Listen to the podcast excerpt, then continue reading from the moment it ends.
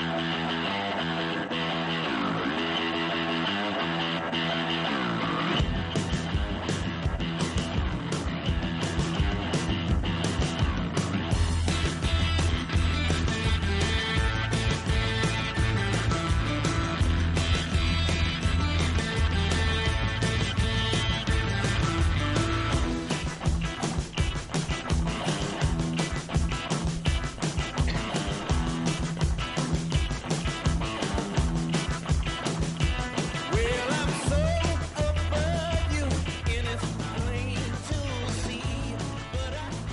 y 7 minutos de la tarde, ¿qué tal? Bienvenidos un jueves más aquí al Cocomo Sports Bar, el punto de encuentro de la afición del Real Valladolid, donde cada jueves conocemos a una peña del equipo blanquivioleta que al final, bueno, compartimos unos minutos aquí con sus aficionados para, primero, como digo, conocer cada peña cada jueves, pero... también hay que hablar un poquito de la actualidad del Real Valladolid. En esta ocasión, en este jueves 31, no es un jueves 31 cualquiera, es 31 de enero y esta noche a las 12 se cierra el mercado de fichajes.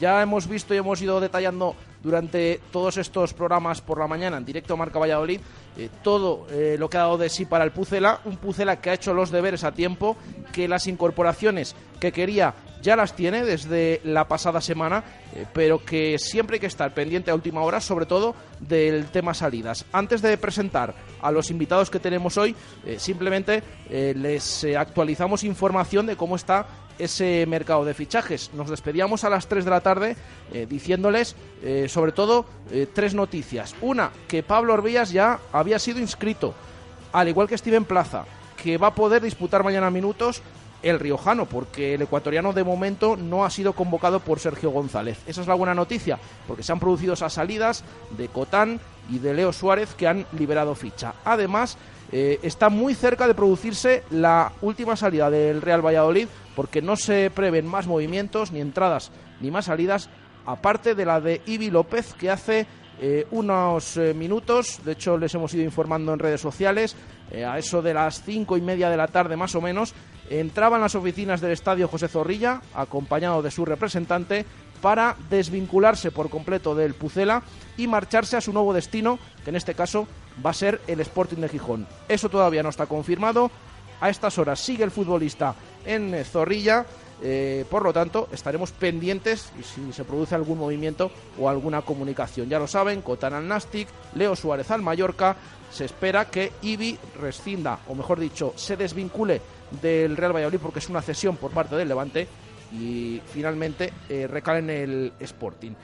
Presento ya a los amigos que nos acompañan aquí esta tarde. Nos acompaña la peña blanquivioleta arlequinada de Santovenia. Hemos tenido ya unas cuantas localidades, siempre viendo la importancia que tiene tener las diferentes peñas, no solo en la capital, sino en diferentes localidades de la provincia. Carlos Martín, ¿qué tal? Buenas tardes. Hola, buenas tardes. ¿Qué tal? Eres el fundador, ¿no?, de esta peña. El culpable. Bueno, pues luego en la segunda parte del programa os preguntaré más cositas para conocer un poquito más la peña. Perfecto. Y le acompañan Juan Carlos Balbuena, ¿qué tal? Buenas tardes. Hola, buenas tardes. Y Sergio Nuevo, ¿qué tal? Buenas tardes. Bueno, pues con ellos tres y por supuesto con un miembro de la Federación de Peñas que yo creo que...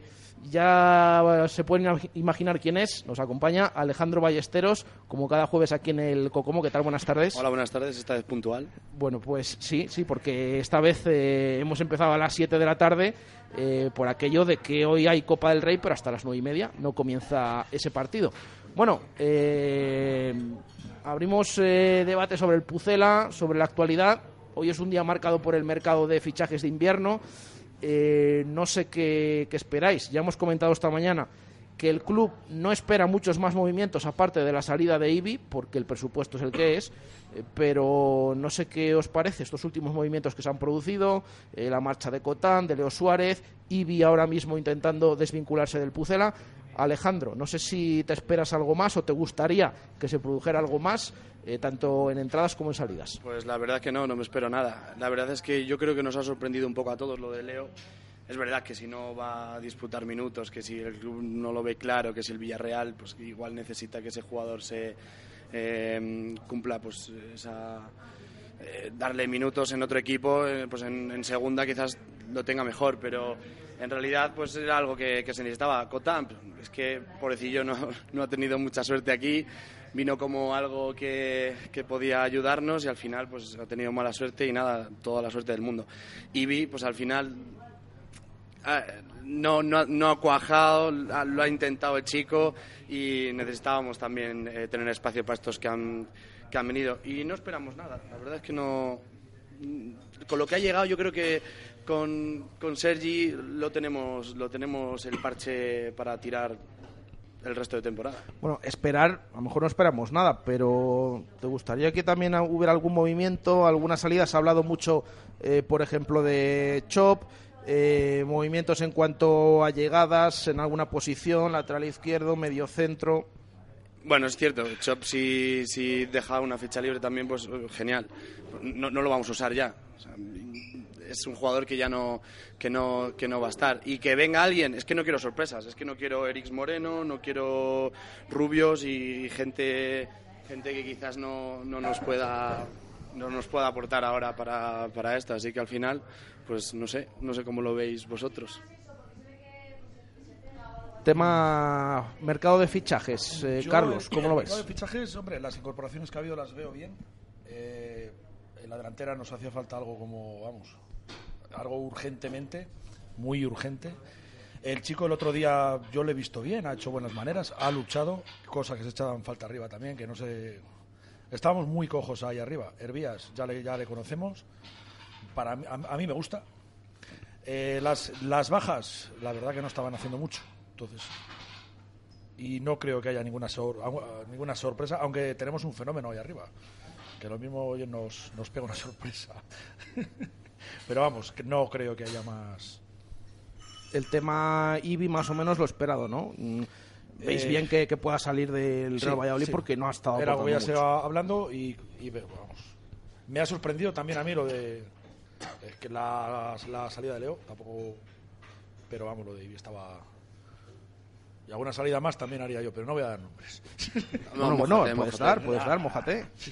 Hombre, a mí si me tengo que mojar, yo Ünal y Chop, por mucho que digáis, es que no los veo necesarios. Pero ninguno de los dos, ¿eh? Ya, lo que pasa que es eso, una cosa... A lo mejor, yo sí que estoy de acuerdo, quizás Chop haber buscado algo, pero tampoco es cuestión de... Es que ahora con Hervías podemos jugar con Verde, ya, pero Hervías, imagínate que le final, pasa algo a... Pues tiras de cantera. Y Sergio Guardiola hemos visto un partido solo, ¿eh? Que esto ya sabemos cómo es, que yo lo he repetido durante toda la semana, que nos maravilló Jonathan Pereira en su primer partido, sí, bueno, nos maravilló Ontiveros, nos ha gustado Sergio Guardiola.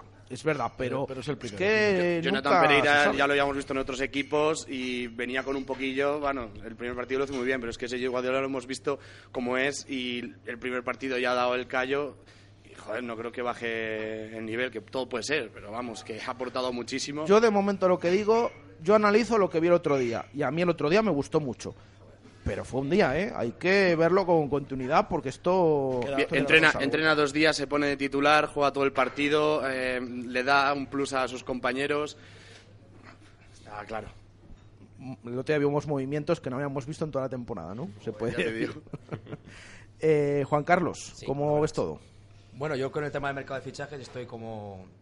Pienso igual que Carlos. Lo único que sí que veo que le faltaría al equipo un medio centro ofensivo. Veo a Míchel que está un poco fundido y a Nuar y Borja, al ser del corte defensivo, pues no les veo. Con Alcaraz no veo que el equipo construya el juego como lo construye Míchel cuando está bien. Entonces ahí sí que reforzaría un fichaje. ¿Y el tema de salidas? ¿Qué te ha parecido la de Leo Suárez? La de Leo Suárez, yo creo que el chaval ha rendido cuando le hemos necesitado, ha salido, ha metido un par de goles, ha sido buen parche. Lo malo que ahora con el fichaje de Hervías le veo que va a tener menos minutos. Entonces sí que veo... Entiendo que el chaval quiera salir, quiera jugar y quiera volver al Villarreal y más fogueado y con más minutos. Bueno, es que es lo que decís, es que ha sido él el que ha pedido la salida. Ante eso también, pues si alguien no quiere estar, pues bueno, pues tampoco se le ha puesto impedimento. Decía Sergio González ayer que era una salida inesperada. Realmente es que lo que decimos, es que ha sido el jugador el que ha pedido, oye, no estoy teniendo tantos minutos. Sí, ha sido él. y quería salir. Bueno, pues es lo que ha ocurrido finalmente, que además ha terminado saliendo antes que Ivi, por ejemplo, del sí, cual se llevaba hablando, que se iba a ir antes. Que ya decimos, estamos pendientes. De momento no se ha hecho ninguna comunicación al respecto, así que bueno, estaremos normalmente pendientes. Los jugadores que tienen un poco más de clase salen antes que los que no quieren ningún equipo, entonces al final pues te va a quedar hasta el final a ver quién se va a quedar con este jugador, y nos ha pasado ya otras veces. Al final, bueno, pues lo vamos a tener hasta el final y ya está. Bueno, finalmente va a salir al Sporting, eso es lo que está acordado. Rescinde con el, o sea, es la cesión con el Levante, rompe esa cesión con el Real Valladolid y a partir de ahí pues se va a marchar al Sporting. Sí que es verdad que había salido también el Granada, el Tenerife. El Granada a última hora también ha vuelto un poquito a reactivar ese fichaje, pero es el Sporting el destinatario de este jugador. Sergio, ¿cómo ves el tema del mercado de fichajes? Bueno, pues más o menos lo que han dicho nuestros compañeros. Yo creo que la plantilla ya está cerrada. Estaba claro que el delantero era necesario y bueno, por lo que vimos el otro día, bastante bien. Contentos por la incorporación de Hervías y bueno, respecto a las altas, poco más que decir. Y en cuanto a las bajas, pues bueno, lo que estaba previsto. Los que no estaban aportando, pues ya saben dónde estaba la puerta. Necesitamos gente que esté enchufada y eso es lo que quiere el club. ¿El tema Leo Suárez te ha sorprendido? Sí, bueno, la verdad que empezó jugando, pero bueno, visto que el chico quiere jugar y no estaba teniendo los minutos necesarios, pues él ha pedido salir, pues me parece bien. Y el tema Ivi, que están ahí, bueno, todavía finiquitando el tema. No ha aparecido desde que llegó en pretemporada, así que la verdad que no hay problema con su salida. Voy a saludar, que se acaba de sentar aquí. Hombre, es que por fin te tenemos aquí un jueves. José Antonio Pérez, presidente de la Federación de Peñas del Real Valladolid. ¿Qué tal? Buenas tardes. Hola, buenas tardes. Te voy a hacer también la pregunta a ti. Mercado de fichajes, ¿cómo lo ves? Y si esperabas hoy algo más de lo que parece que finalmente va a ser, ¿cómo has visto las llegadas, las salidas? Hombre, creo que no, porque hay 3 salidas y 3 entradas, aunque creo que Steven Plaza tiene ficha del filial, pero bueno, yo no creo que haya más movimientos. Creo que hacía falta un delantero, se han fichado 2, y luego Hervías es un jugador que ya le conocemos, que va a entrar rápido en el sistema de Sergio porque le conoce bien y puede aportar bastante. Los que han marchado prácticamente no han contado en toda la temporada. Ivi, por ejemplo. Salvo Leo, que bueno. Leo un poco, pero bueno, Ivi prácticamente nada y Cotán nada. Entonces, creo que hemos ganado con la plantilla. Hombre, si viniera alguien más, pero creo que no va a venir nadie más.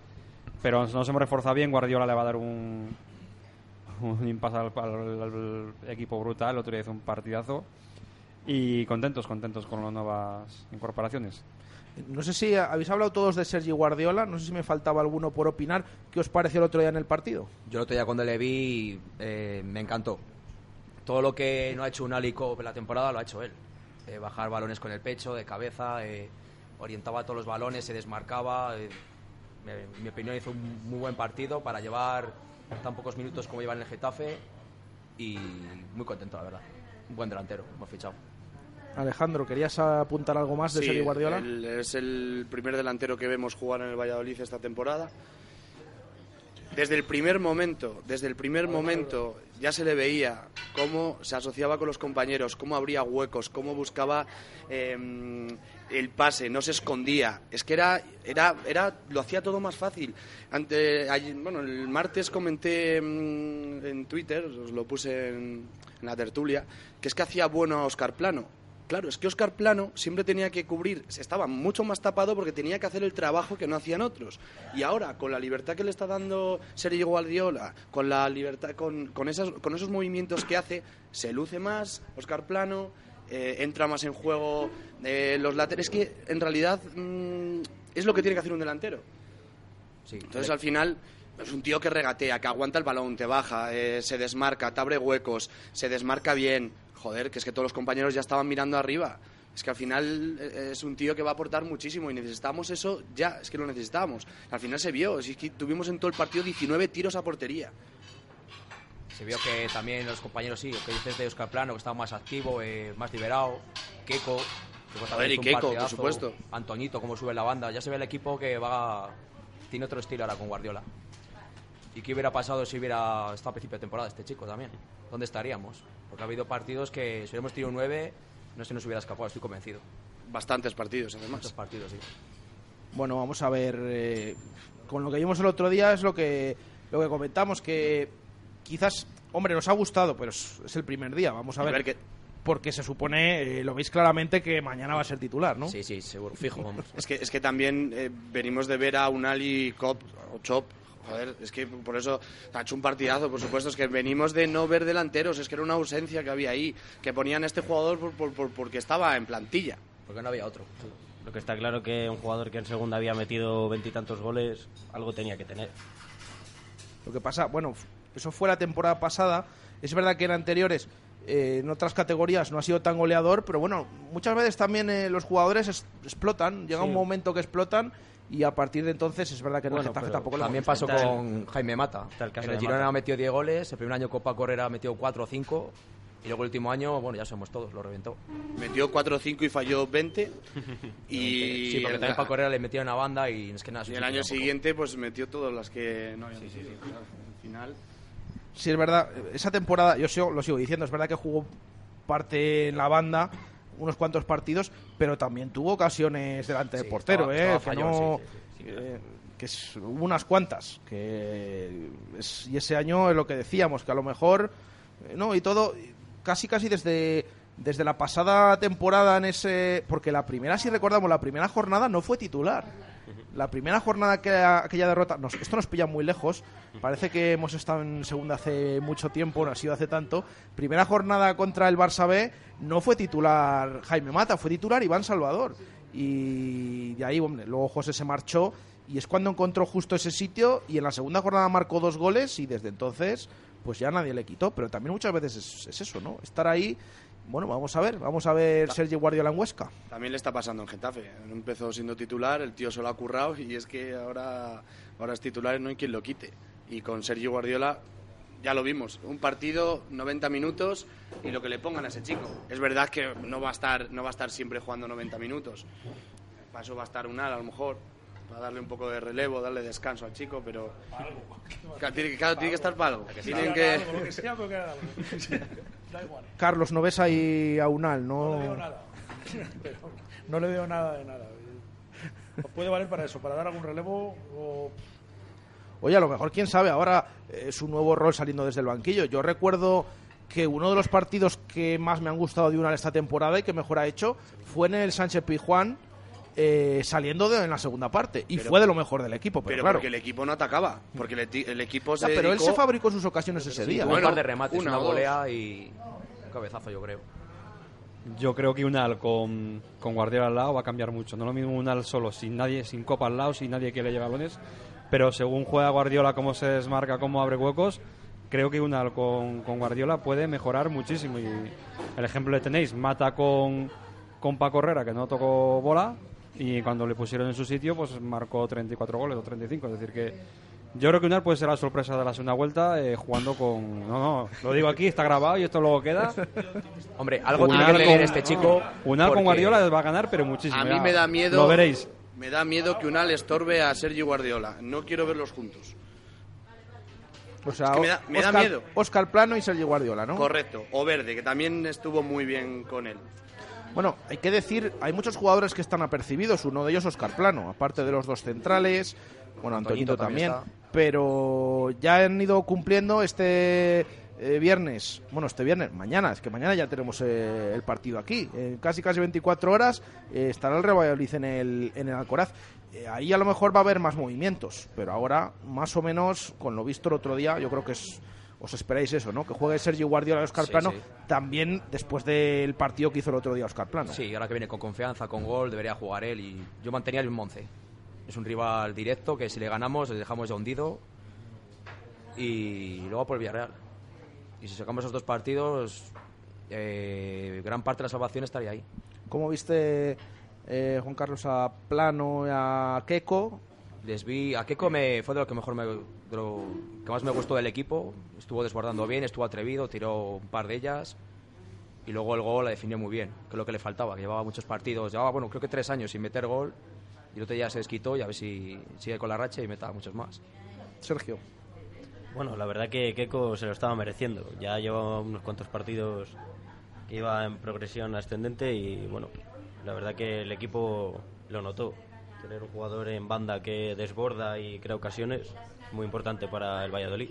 Y también crear competencia, Arbías. Ellos dos, porque se peleen por el puesto y cuanto más competencia haya, mejor para el fútbol. Sí, sí, sí. Bueno, dado la casualidad que ha llegado este primer gol de Keko justo cuando ha llegado Pablo Orbías al Real Valladolid, que a lo mejor ya la competencia, aunque todavía no haya actuado Orbías, puede notarse ya desde el primer día. Se pongan todas las pilas y Verde también que apriete un poco más, Plano, todos. Cuanto más competencia haya, mejor para el equipo. Óscar Plano, ¿cómo le ves? Bien, Óscar Plano está siendo el mejor del equipo durante toda la temporada, es el hombre clave, o sea que vamos, hay que mantenerlo ahí como sea. Alejandro. Bueno, pues volvimos a ver al Óscar Plano que acabó la temporada pasada, que era lo que queríamos, tío que de esfuerzo, de trabajo, de compañerismo, y es que es verdad, y se nota, cuando Óscar Plano está a gusto, se nota, porque aporta mucho al equipo, y hizo pues uno de sus mejores partidos. Hombre, yo los había visto en segundo, ya se los había marcado, pero es que es lo que queríamos, que recuperase de esa lesión, eso al principio de temporada, que estuvo un poco así, y ya volvemos a tenerlo, y Keko, genial, también, en verdad que empezó, bueno, Sergio le ha dado confianza, porque algo habrá visto de él, y se ha demostrado.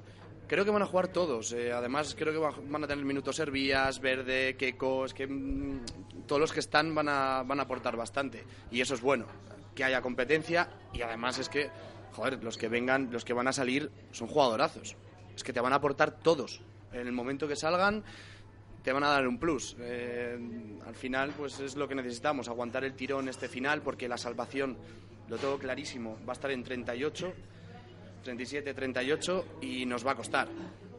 Y nos va a costar, porque ahí abajo hay titanes.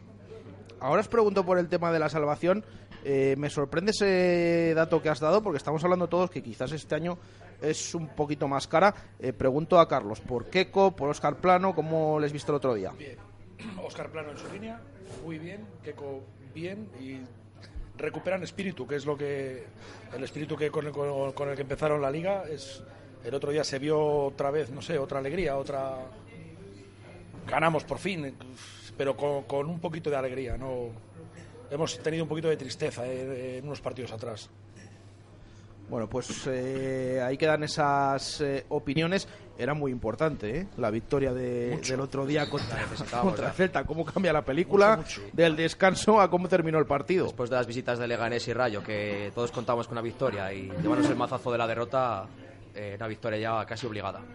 Yo con el 0-1 tenía clarísimo que el equipo se iba a dejar los huevos y que iba a remontar. O sea, yo lo veía clarísimo. Hombre, cuando tienes tantos tiros, paradones, tal, le dices, no sé, pero es que sabes que el equipo va a competir hasta el final. Digo, bueno, pues 0-1. Sí. Tienes ADN de que el equipo, cuando le meten gol, ya pasó con el Levante, que remontamos, el día del Español... El día del Rayo, si nos por el penalti hubiéramos empatado, también creamos muchas ocasiones. Hemos merecido perder 2 partidos esta temporada. Uno fue contra el Valencia y creo que empatamos. Así que, sí. que es el único. Y casi la liamos al final. El único partido que yo he visto muy superior al rival. El resto. Y que no nos dejaron a ver qué pasaba. Que casi al final la liamos. Qué casualidad que después de eso, oye, se ha aplicado el fuera de juego a la perfección. Que siempre decimos que en esa jugada iba Óscar Plano con la pelota, también estaba Ünal, no sabemos. Sí. Que habría decidido. Seguro que la empujaba así, para adentro. Sí. Pero sí, es que nos quedaremos siempre con esa duda de qué hubiera pasado en Mestalla, a pesar de todo eso. Es que fíjate cómo cambia la clasificación, lo hablábamos ahora. Si hubiera perdido el otro día el Real Valladolid, estaba en descenso. Sí, y es que ahora estamos hablando que saca 4 puntos y el golaveraje. Simplemente con 2 goles, con una segunda parte, con una remontada. Ha cambiado... Otra más, sí. ¿No? Yo creo que es lo bueno, ¿no? Estos equipos que están abajo, el Celta, el Villarreal, sí que estamos viendo mucha igualdad, pero no sé cómo veis esa zona de descenso. Si creéis que algunos sí que se puede quedar ahí, pueden caer otros, ¿cómo estáis viendo todo? Yo al que veo que se va a quedar ahí es el Huesca, por plantilla. Le veo muy, muy flojo la plantilla. Y luego la salvación creo que va a estar yo sumaría algún punto más que lo que ha comentado Alejandro. Siempre estará entre los 40 o 43 puntos, porque luego al final los equipos aprietan. Y de los rivales que tenemos ahí, bueno, se ha descolgado mucho el Español, que hace tiempo estaba peleando por estar primero en las jornadas y ahora tiene una racha bastante mala. Y bueno, estamos ahí con el Girona, con el Celta, Villarreal, Rayo, a pelear con ellos, con Leganés. ¿Tú crees que el Celta, el Villarreal se pueden quedar ahí abajo también? O pues como no espabilen las próximas jornadas, al final se quedan ahí descolgados. El Villarreal sí. El Villarreal tiene muy buen equipo, pero no gana nada. Está hecho un Cristo. Lo que pasa es que también hablábamos del Rayo, y fijaos el Rayo cómo ha salido de ahí abajo, y estamos en la jornada 21 todavía. Que es que si te dice, bueno, a lo mejor consigue salir de ahí, le va a costar, pero es que ha sido un visto y no visto. De repente ya está fuera y no han pasado tantas jornadas de cómo estaba la situación antes. En cambio el Villarreal, bueno, también tiene dos partidos ahora. El Villarreal recibe al Español y luego viene a Zorrilla. Entonces es que nunca se sabe, porque a lo mejor como encadena un resultado. Es muy importante para nosotros el de Zorrilla con el Villarreal. Tienen que ir a darle, porque es que encima está muy mal el Villarreal, hay que aprovechar. Es el momento, sí. Si les ganamos ya les sacaríamos ya, bueno, dependiendo de esta jornada, ya sean casi 10 puntos, golaveraje, partido importante. Hay que llevar a Zorrilla ese partido. Muy importante, que es el próximo viernes, mañana no, el siguiente viernes a las 9 de la noche. Carlos, ¿tú crees que va a estar muy cara la salvación? Decía Alejandro... 37-38, sí. Decía Juan Carlos 40... 40, 42, 43 va a estar. Siempre anda por ahí. ¿Por dónde lo ves? Creo que andará por los 40. Por ahí andará, sí. O sea, más caro que otros años, pero tampoco tan exagerado como algunas temporadas. Que no, había una porque ahora la segunda vuelta las cosas vuelven a ponerse un poquito... Y luego la gente empieza a sprintar, a ver las orejas al lobo y todo se pone muy caro. Sergio. Bueno, más o menos lo que han dicho ellos, pero lo que está claro es que va a estar muy, muy igualado. Va a ser una lucha hasta el final. Hasta las últimas jornadas no se va a decidir nada y esperemos estar fuera de ello. ¿Te atreves con una cifra de puntos?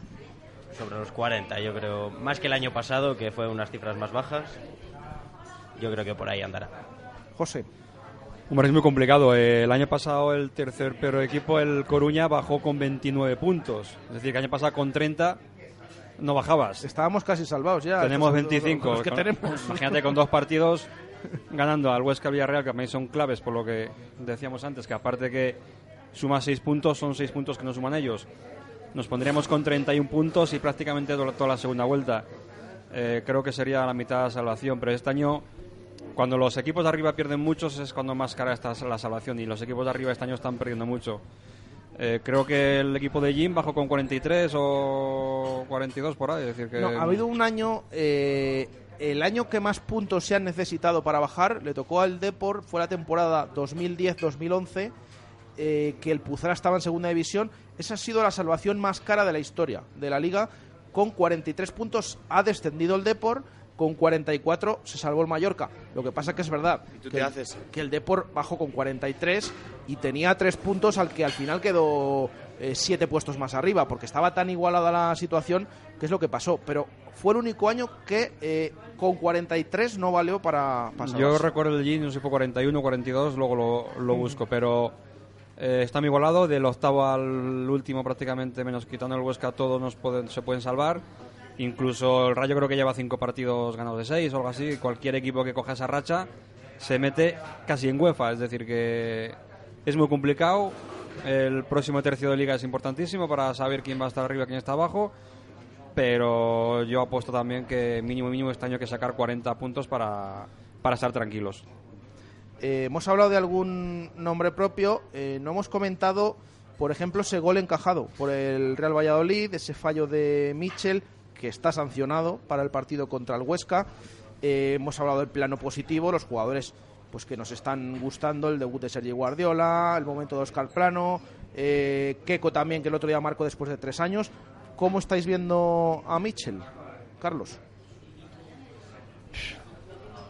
Bueno, a Míchel y a los defensas también, y a Tony incluso. La defensa ha empezado siendo la línea más sólida. La defensa estaba muy bien, de hecho, anda que no, desde el principio de temporada ya se está hablando de que nos iban a quitar a un jugador, que si a Fulanito le quería no sé quién. Luego, yo creo que al igual que todo el equipo, dejó de estar tan sólido la defensa se hace más irregular, todo el equipo lo siente, más que nada porque jugamos sin delanteros.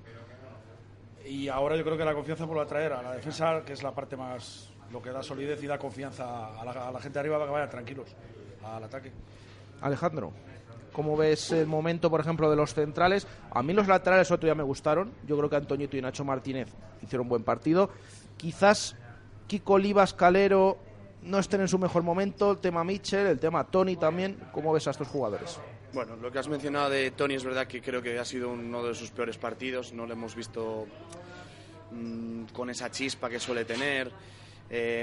Míchel, a ver, Míchel es verdad que tuvo un fallo tremendo, que lleva cometiendo errores en pases sencillos también, pero es un jugador que también aporta en el equipo, sí que hace sus jugadas, sí que le da solidez. Y bueno, pues al final siempre nos vamos a quedar con lo malo, que es lo que nos marca, pero también no tuvo mal partido, es verdad que no está bien. Y luego los centrales, claro, es que empezaron a un nivel que, ojo los centrales, es que sonaba para el Borussia y ahora al final mira dónde está Calero, en el Valladolid todavía. No quiero decir nada, han bajado un poco el pistón. Yo creo que seguimos teniendo una buena defensa, muy buena defensa, que es normal que a estas alturas de la temporada pues igual no sea el mismo nivel, pero yo creo que nos van a dar estabilidad, que tenemos defensa para aguantar la temporada. Y lo de Míchel, pues bueno, pues después de que cumpla este partido, pues que venga con ánimo, que es lo que le falta. Juan Carlos, estos jugadores. Pues en el caso de Tony, bueno, sí que este partido está más flojito, pero yo creo que Tony, digamos, volverá y es el que tiene la magia en el equipo, es el que tiene el desborde, el regate. Es verdad que últimamente cuando está ante el portero cerca del área duda con él, no sabe si tirar o pasar, pero yo creo que es un jugador fundamental, que es el que nos da ese toque de magia. Míchel es verdad que tuvo todavía ese fallo bastante gordo, pero es el que a balón parado nos da todas las jugadas, saca él. Mueve bastante bien al equipo y la defensa pues es la mejor del equipo. Creo que con Antoñito ganamos bastante porque sube muy bien la banda y con Nacho se compenetran muy bien los dos. Y Calero y Olivas, pues bueno, empezaron muy bien la temporada. Ahora sí que es verdad que están un poquitín más flojillos, pero es que les veo titularísimos y digamos, siempre con los cuatro ahí, siempre. Ya quisiera el Celta tener nuestra defensa, ¿eh? También lo digo, ya quisiera. Sí. Fíjate con toda la calidad que tenían jugadores del Celta, que en cuanto tocaban la pelota lo veías, pero aquí lo que prima muchas veces es el equipo. Y por mucho presupuesto estamos viendo al Real Valladolid que se está defendiendo bien y está haciéndolo bien. Sí, sí, cada partido muchos, se dejan las narices. Se ve que es una piña tener nuestro portero. También. No lo hemos mencionado, pero es clave. O sea, sí, muy bien. El nombre no me gusta nada, pero está siendo fundamental. Yo es que además sí, vamos, yo le llevaba de tercer portero para la selección española, no lo digo de coña. Sí que veo que De Gea y Kepa está a un nivel superior que él, pero de tercer portero cuando llevan a Pau López, vamos, yo creo que Masip no tiene nada que envidiar a Pau. Bueno, ha ido Hermoso también a la selección española. Bueno, pero Hermoso ha cambiado. Hermoso mucho, ha cambiado. Alejandro. Aquí, no de aquellas tertulias que teníamos hace años. Aquí Hermoso vaya añito nos dio. Ese año sí que verá que decíamos que dónde han traído a este tío y mírale ahora. Primera división, suena que le quiere repescar Real Madrid, la selección española. Bueno, ha cambiado algo, sí. Sergio, tema centrales, ¿cómo les ves? ¿Cómo ves a Tony? El fallo el otro día de Míchel, su momento. Bueno, la línea defensiva yo creo que ha sido de lo mejor del equipo durante toda la temporada. Hay partidos mejores y peores, pero bueno, han rendido a un gran nivel. Y respecto al fallo de Míchel, bueno, lo dijo el otro día Sergio en rueda de prensa, que somos un equipo. Nos gusta salir con el balón y bueno, ese error puede venir de esas jugadas. Y bueno, está claro que lleva un mes o algo más probablemente que ha bajado su nivel, pero bueno, probablemente mañana, que no juega, le va a venir bien. Ahora os pregunto después de la publicidad, ¿a quién veis como sustituto de Míchel en Huesca? Me falta que opine José Antonio. Tema Míchel, como lo ves, tema centrales, Calero, Kiko Olivas, el momento de Tony, si ves que alguno ha bajado su nivel. Hombre, Míchel sí que ha tenido un poco un bajón y bueno, el otro día parece que ya hizo mejor partido, pero bueno, yo creo que Anuar siempre que ha salido lo ha hecho bien y yo creo que mañana será el que juegue. La defensa para mí lo están haciendo muy bien, tanto Olivas como Calero, pero también creo que Joaquín es un pedazo de defensa. A mí en Sevilla pasar algún fallo me encantó como como jugó, y creo que Joaquín puede tener sitio si cualquiera de los dos lo falla. Y bueno, mientras hablaba y se busca el Valladolid en el 2004, bajó con 41 puntos, es decir, la cifra con la que más puntos hemos bajado. En el 2004 bajamos con 41 puntos. 41 puntos la de Fernando Vázquez, ¿verdad? Correcto. Sí. Bueno, siempre decimos que cuando está ahí el Pucela le toca la salvación cara, pero bueno, vamos a ir viendo, ojalá.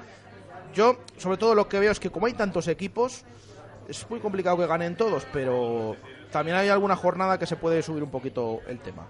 7:42 de la tarde, vamos a aprovechar para hacer una pausa y enseguida volvemos desde aquí, desde el Cocomo Sports Bar, para conocer un poquito más a la peña que nos acompaña hoy, la peña blanquivioleta arlequinada de Santovenia. Radio Marca Valladolid, 101.5 FM, app y radiomarcavalladolid.com. Cocomo Sports Bar de Valladolid. Más de 2 años contigo nos han convertido en el sitio ideal para ver deporte en directo o pasar un buen rato a cualquier hora del día. ¿No sabes dónde echan un partido? En Cocomo Sports Bar lo tenemos todo. Puedes elegir caña de rubia o tostada. Siempre te ponemos tapa, pidas lo que te pidas. Y con ambientazo los fines de semana por la noche. Y ahora también hamburguesas, raciones y bocatas. Cocomo Sports Bar, pasaje de la calle Barbecho. En el centro de Valladolid, la mejor opción es Belmondo Kitchen. Nuestros imprescindibles, nuestros arroces, nuestros platos con mayúsculas y mucho más. Cocina tradicional, Belmondo. Cocina novedosa, Belmondo. Las copas, las cañas, el vino o el vermú, siempre en Belmondo. Plaza Martín Monzó 1, 983 45 2708. ¡Atención, atención! Ahora en Óptica del Clínico, por la compra de unas gafas progresivas te regalamos otras lentes iguales. Sí, sí, exactamente iguales o unas lentes de sol progresivas. Sí, has oído bien. Por la compra de unas gafas progresivas te regalamos otras lentes exactamente iguales. No te lo puedes perder. Es tu oportunidad para tener 2 al precio de 1. Óptica del Clínico, Ramón y Cajal 12. En Pinturas Viñas tenemos la calidad por bandera. Trabajando para las mejores empresas del sector de la construcción y la reforma, logramos superarnos día a día. Pinturas Viñas, calidad y profesionalidad. Pídanos presupuesto sin compromiso. Recuerde, Pinturas Viñas, 686 40 34 81. Repetimos, 686 40 34 81. Pinturas Viñas, garantía de calidad. Compramos tu coche, compramos tu coche, compramos tu coche, compramos tu coche. En Canalcar compramos tu coche. Compramos tu coche, compramos tu coche, compramos tu coche, compramos tu coche. ¿Sabes qué? En Canalcar compramos tu coche. En Canalcar compramos tu coche. En Canalcar compramos tu coche. Radio Marca Valladolid, 101.5 FM, app y radiomarcavalladolid.com. 8:15 de la tarde, seguimos pendientes de que el Real Valladolid, estamos en directo en el Cocomo Sports Bar, el punto de encuentro de la afición del Pucela, con una nueva peña, conociéndola, pero ya decimos que hoy es un día especial, 31 de enero, se termina el mercado de invierno, estamos pendientes de cualquier comunicación. De momento no se ha hecho oficial esa salida de Ivi, que esta tarde ya les hemos informado que ha acudido al estadio José Zorrilla con su representante. Sí que ha habido movimientos en el Promesas, ya decíamos justo al final del programa uno de los fichajes, luego se ha confirmado otro, el de Casi, que sí, es que se apoda así.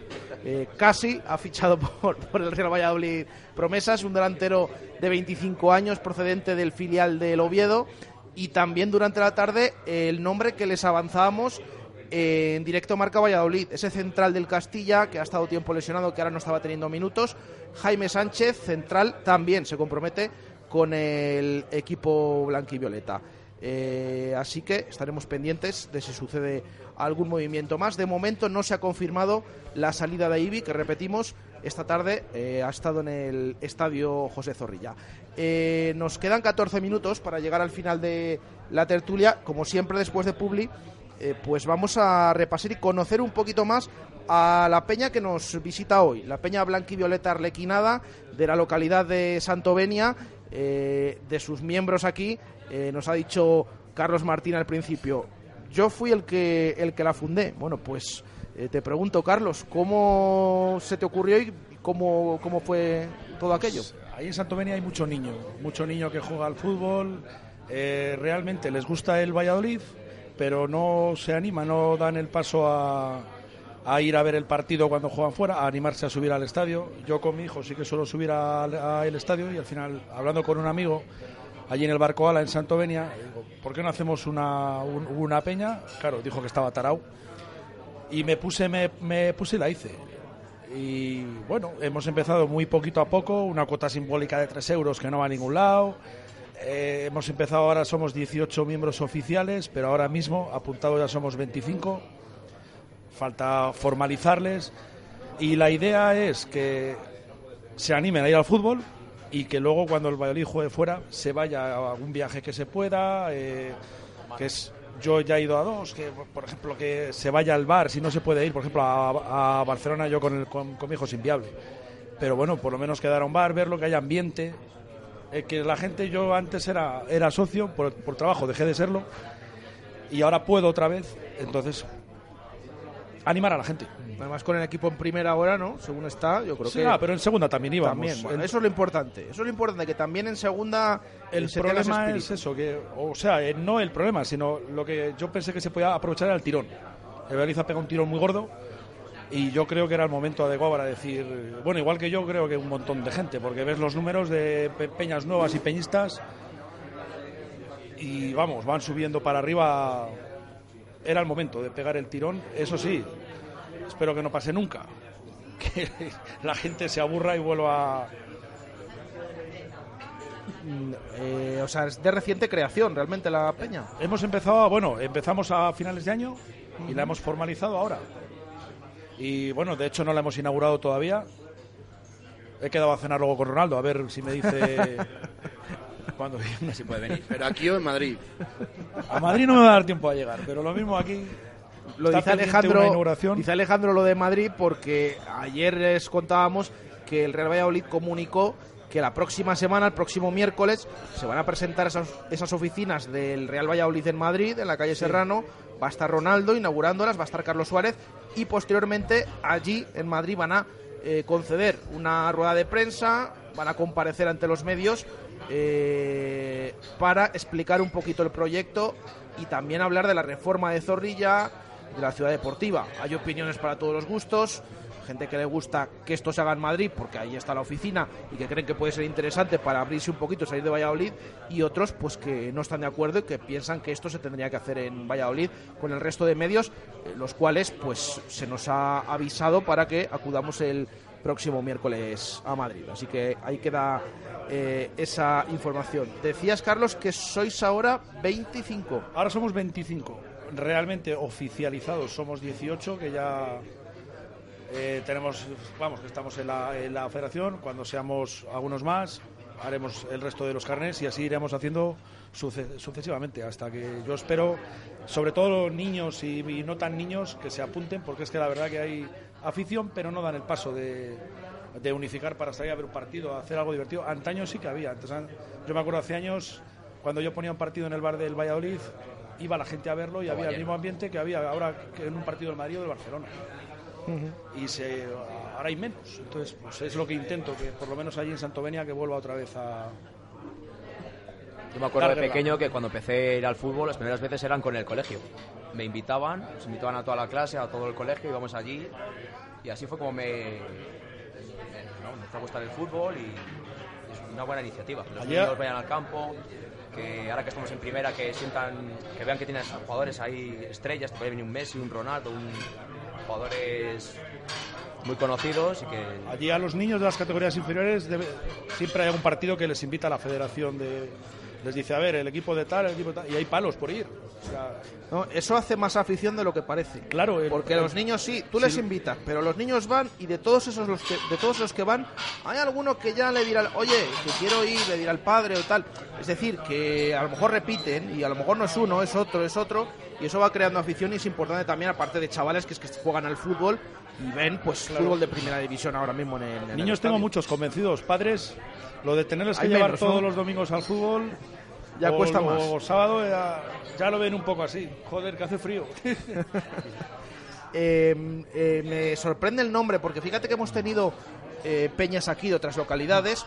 Lo típico, bueno, pones el nombre de la localidad, sí. En este caso Santovenia. Bueno, en esta ocasión vuestra peña se llama Blanquivioleta Arlequinada, ¿no?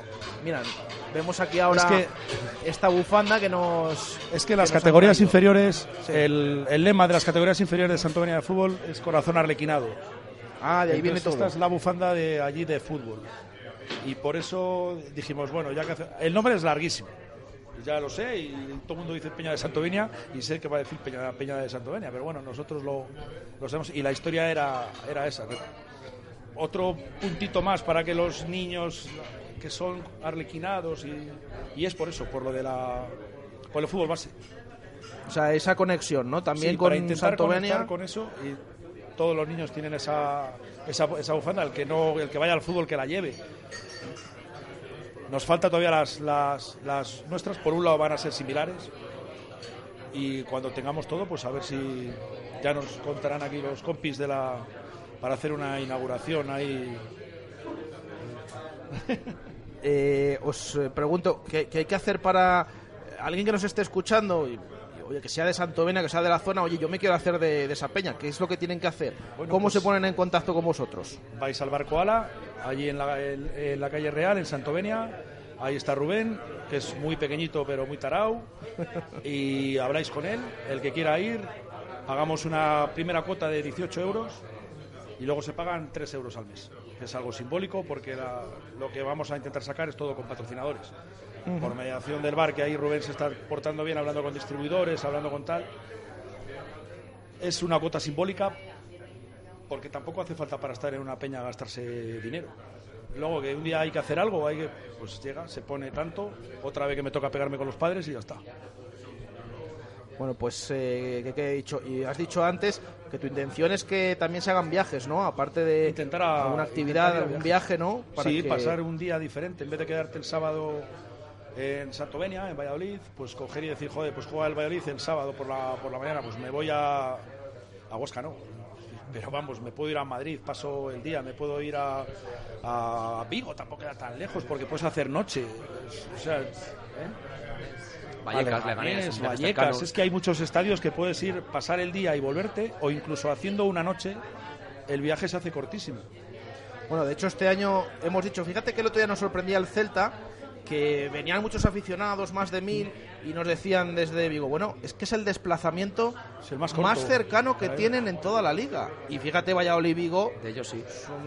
Hay unos kilómetros. También tienen cerca Bilbao, San Sebastián, claro, Vitoria, horas, pero luego ya tema Andalucía, Madrid y Valencia les pillan. Pero fíjate, Valladolid era el más cercano de todos, a lo mejor a poca distancia de Bilbao, vinieron unos cuantos, claro, Valladolid...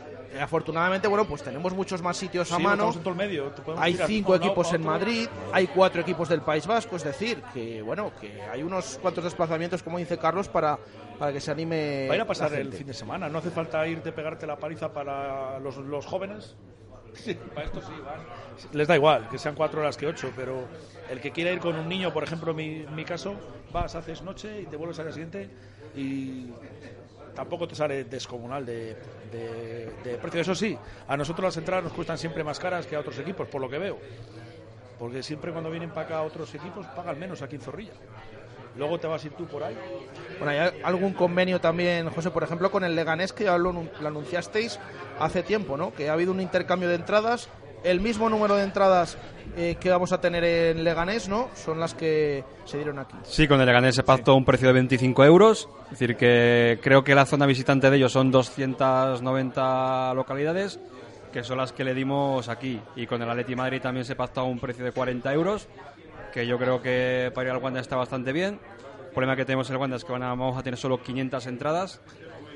Y luego, bueno, la gente se queja del precio en Barcelona, 59 euros, me parece... Una salvajada, 59 euros en la zona que es, eso sí, porque es el último anfiteatro, aparte recubierto con una urna de metaclato. Pero bueno, nosotros aquí les pusimos a 100 euros, es decir, que tampoco es algo que podamos pactar. El Leganés ha pactado con el Barcelona y han pactado 29 euros. Los de Barcelona fueron a 29 euros al Leganés y ellos van a ir a 29 euros, fueron el otro día a Barcelona, con lo cual sí que pactaron. Intentamos pactar con todos los equipos, con el Alavés también se pactó a 30 euros que allí tendremos en Semana Santa las entradas a 30 euros. Y bueno, Rayo no pacta. Rayo nos dará el precio 3 días antes, como suele hacer siempre, y depende de cómo se levante presa, pues nos pondrá 40, 50, 100 o lo que le dé la gana, y, o no nos da ninguna, porque el Rayo funciona así. Y estamos hablando, Wanda Metropolitano para visitar al Atlético y Vallecas son los 2 últimos desplazamientos de la temporada para el Real Valladolid. Que también hay que acordarse de eso, porque vamos a ver cómo llegamos allá al final, y que son partidos ya de los decisivos. De Hombre, el Rayo, último partido de Liga fuera de casa, puede ser eso, un partido, si estamos así, pero brutal. Pero bueno, ir a Vallecas es como ir a la guerra, así que lo lucharemos allí. Perfecto. Simplemente preguntarle a Carlos, para terminar de conocer a vuestra peña, no sé si tenéis algún sitio donde, alguna ubicación en Zorrilla donde os juntáis, o más o menos sois de varias zonas. Ahora mismo somos de varias zonas, porque todavía no hay gente que no es socia todavía, y estamos repartidos un poquito. Bueno, pues conocido un poquito más esa peña blanquivioleta arlequinada de Santovenia, que además les agradecemos que estén aquí con nosotros, porque ya decimos que todavía no han inaugurado y ya se han animado a venir aquí al Cocomo. Nos quedan 2 minutos para llegar al final de la tertulia. Os pregunto por el partido de mañana. Rápidamente, ¿cómo lo veis? ¿Qué esperáis? Jugamos contra el colista, pero no va a ser nada sencillo, Alejandro. Nada sencillo. Yo es que lo estoy siguiendo un poco los equipos rivales nuestros, y es que va a ser durísimo. Yo firmaría hasta un empate. Es que dentro de mí creo que vamos a ganar. Es que lo creo. Pero por si acaso, ¿no? Quiere un puntito. Sí, por si acaso. No. Bueno, un puntito y a pensar en el siguiente. Carlos. Yo creo que si vamos con la alegría que jugamos contra el Celta, podemos puntuar. Si seguimos en la línea de la segunda parte de Vigo, vamos a ir contra el Celta, yo creo que les podemos ganar. Que no nos podemos fiar, porque ellos van a apretar bastante su campo. Mañana es una final y hay que ganarla. Venga, un resultado para despedirnos del partido. Alejandro. 0-1. 0-1. Carlos. 1-2. Juan Carlos. 0-2. 1-2. Sergio, 1-2 también. Y me falta José. 1-4. Bueno, José se viene arriba, el presidente de la Federación de Peñas. Lo ha hecho porque van a jugar Ünal y Sergio Guardiola juntos. Pues ahí quedan esos resultados. A ver quién acierta, ¿eh? Luego la semana que viene lo comentamos. Agradecemos a los miembros de la Peña Blanquivioleta Arlequinada que nos hayan acompañado. Gracias, Carlos Martín. Gracias a vosotros. Gracias, Juan Carlos Balbuena. Gracias a vosotros. Gracias, Sergio Nuevo. Muchas gracias. Y también, por supuesto, gracias a la Federación de Peñas, como cada jueves. Sí, yo quiero darles las gracias, porque son los que me han ayudado, porque me ayudaron con todo el papeleo y todo, que yo no tenía ni idea, y por mediación de hablar con ellos y darles la chapa he podido hacerlo. Gracias, Alejandro. Gracias a vosotros. Y gracias a José Antonio. Ojalá te podamos ver aquí más jueves. La verdad que me estreno hoy, pero gracias a vosotros. Venga, 8:00 de la tarde. Les dejamos con marcador. Recuerden, 9:30 ese encuentro de Copa del Rey entre el Girona y el Real Madrid. Pendientes del mercado. No hay novedades todavía. No se ha confirmado aún la salida de Ivi. Nos podrán seguir, les seguiremos informando en redes sociales y también en marca.com hasta ese cierre de mercado. Volvemos mañana a 1:05 de la tarde en directo Marca Valladolid. Un saludo, gracias, adiós.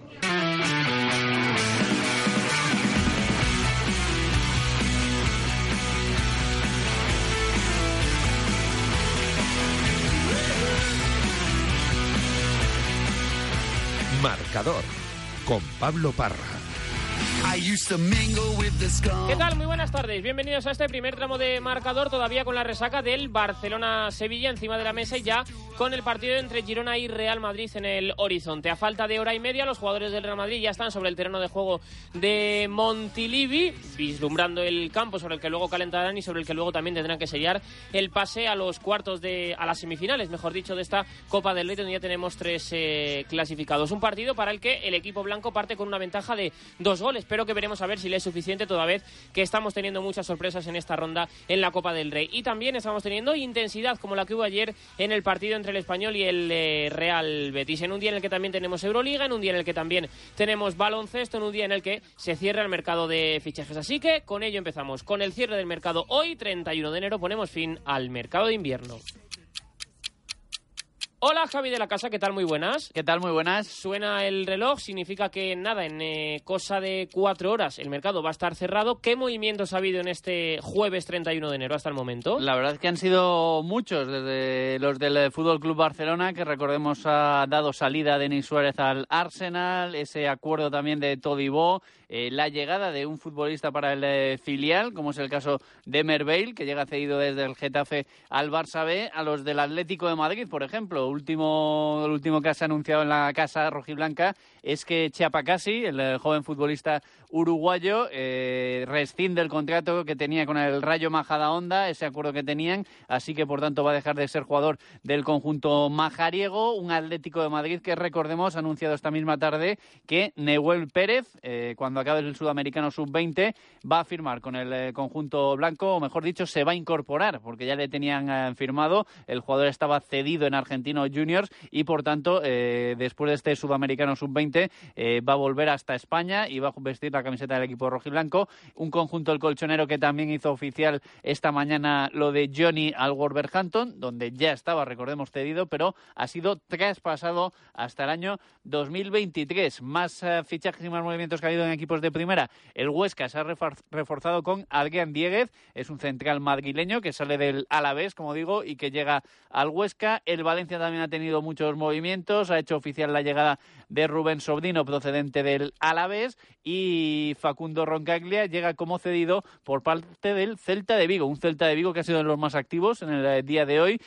Han anunciado 2 llegadas más, la del jugador del Betis Budebuz y la del uruguayo Lucas Olaza, y luego también ha anunciado que para las categorías inferiores se incorpora a Salomón Obama, el futbolista del conjunto rojiblanco del Atlético de Madrid, que también se marcha hasta Vigo. Y también hemos tenido en el día de hoy la confirmación del traspaso de Leo Batistao, que se marcha a China, al equipo del Guyan Zal, procedente del Español, recordemos. Y Mario Suárez también está a puntito ya de hacerse oficial su llegada y su incorporación al Rayo Vallecano. Pues un día muy movido, no ha habido grandes desembolsos en la Liga Española, grandes traspasos, grandes jugadores, más allá también de esa cesión que no ha supuesto coste enorme para el Atlético de Madrid de Álvaro Morata, que es quizás el fichaje estrella en la Liga Santander. Gracias de la Casa. Hasta luego. 4:08, hablamos de fútbol y también de baloncesto.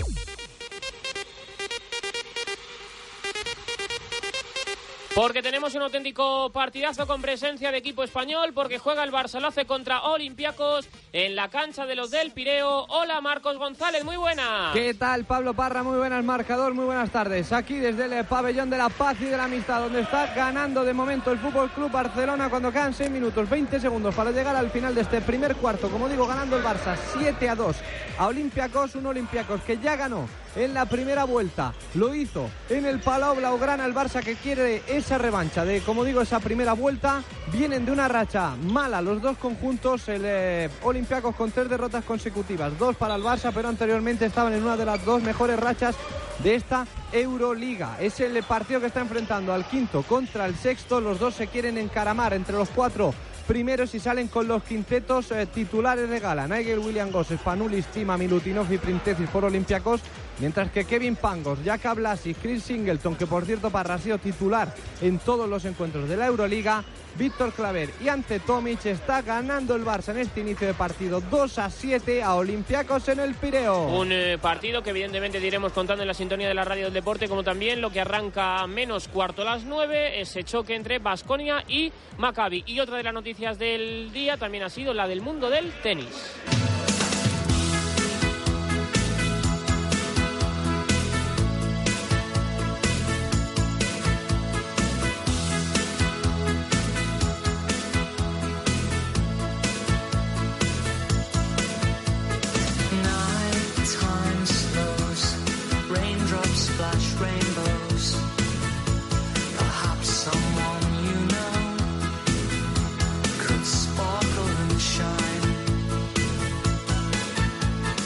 lo ha contado nuestro compañero Sergio Fernández en Marca antes que nadie, y luego posteriormente la Liga hacía efectivo ese acuerdo por el cual entra a formar parte del patrocinio de la Copa Davis. Hola, José Luis Escarabajano, ¿cómo estás? Muy buenas. Hola, ¿qué tal, Pablo Parra? Muy buenas. Y con esa noticia de que se convierte en nuevo patrocinador de la Copa Davis. Sí, Piqué y Tebas unen sus fuerzas. Podría ser el titular de la tarde de hoy, en el que la Liga ha anunciado que se convierte en nuevo patrocinador de la Davis, de la nueva Copa Davis de Cosmos de Gerard Piqué. En lo que consiste más o menos este patrocinio es que la Liga va a impulsar la promoción de las finales de la Copa Davis a través de su señal internacional en Europa, Asia, África, Estados Unidos y Latinoamérica durante las jornadas de la Liga Santander de octubre. Como la Copa Davis se juega a las finales en noviembre, pues un mes antes empezará la promoción de esta nueva competición, de esta nueva final de Copa Davis, la Liga, a través de su señal internacional. El CEO de Cosmos Tennis, uno de los hombres fuertes de ese proyecto, podríamos decir la mano derecha de Gerard Piqué, es Javier Alonso. Hola, Javier, ¿cómo estás? Muy buenas tardes. ¿Qué tal? Buenas tardes. Y entiendo que te tengo que dar enhorabuena por lo alcanzado, porque al final que la Liga impulse la Copa Davis, ese nuevo proyecto es algo muy importante. Hombre, pues sí, la verdad es que sí, porque al final que la Liga de Fútbol, que es muy importante en España, lógicamente, pero que está cogiendo una importancia capital en todo el mundo, nos apoye y nos ayude a llevar el mensaje de la Copa Davis a todos los territorios en los que vamos a estar trabajando, pues nos va a ayudar muchísimo en la promoción de la misma. Uh-huh. Es un respaldo muy importante y es un respaldo que también tiene una proyección a nivel internacional. Lo que no sé es cómo empieza a generarse el acuerdo, a quién se le ocurre, si la llamada es de Javier Tebas a vosotros, si vosotros sois los que tocáis la puerta de la Liga, ¿cómo es un poco ese proceso? Bueno, pues a ver, con Javier tenemos muy buena relación, por supuesto Gerard tiene muy buena relación con él, pero yo también lo conozco desde hace mucho tiempo y conociendo los programas que impulsa la Liga, pues un día en una comida en la que estábamos juntos, pues empezamos a hablar de la idea y la verdad es que nada, que aquí estamos y fue fácil porque lo que teníamos para ofrecer era interesante para ellos y lo que nos ofrecían ellos también era muy interesante para nosotros, con lo cual fue bastante fácil, la verdad. JL. Hola, Javier. Yo quería preguntarte si el acuerdo que se ha anunciado que es para las próximas 4 temporadas, para los próximos 4 años, ¿involucra solo las finales o también se va a promocionar las fases previas que se empiezan a jugar ahora en febrero también? Ahora, en estos primeros qualifiers que hay en febrero, la Liga va a estar presente. Y a partir de aquí tenemos que analizar conjuntamente, o sea, por supuesto en las finales, pero a partir de aquí, a partir del año siguiente, pues analizaremos conjuntamente si hay algún interés por parte de la Liga en algún territorio en particular, pues si vamos a ese territorio conjuntamente o no, si quieren estar presentes o no. Al final depende mucho de los territorios donde se juegan estos qualifiers. Para la Liga es muy importante, por ejemplo, Estados Unidos. Este año no hay ningún qualifier en Estados Unidos porque Estados Unidos ya está clasificado, pero si, por ejemplo, el año siguiente hubiera un qualifier en Estados Unidos y para la Liga fuera interesante, pues nuestro acuerdo permite su presencia en esos qualifiers. Este acuerdo también, no sé si abre la puerta también a que la Liga pueda también opinar o dar su versión o su preferencia sobre futuras sedes también de las finales de la Copa Davis, o queda totalmente al margen la Liga. No, a ver, con la Liga la verdad es que lo que hacemos nosotros mucho es aprender, porque lo que está haciendo la Liga a nivel de promoción de una competición española en todo el mundo es espectacular. Y aprendemos y tenemos una colaboración muy cerrada y lógicamente escuchando se puede aprender mucho y escuchamos mucho.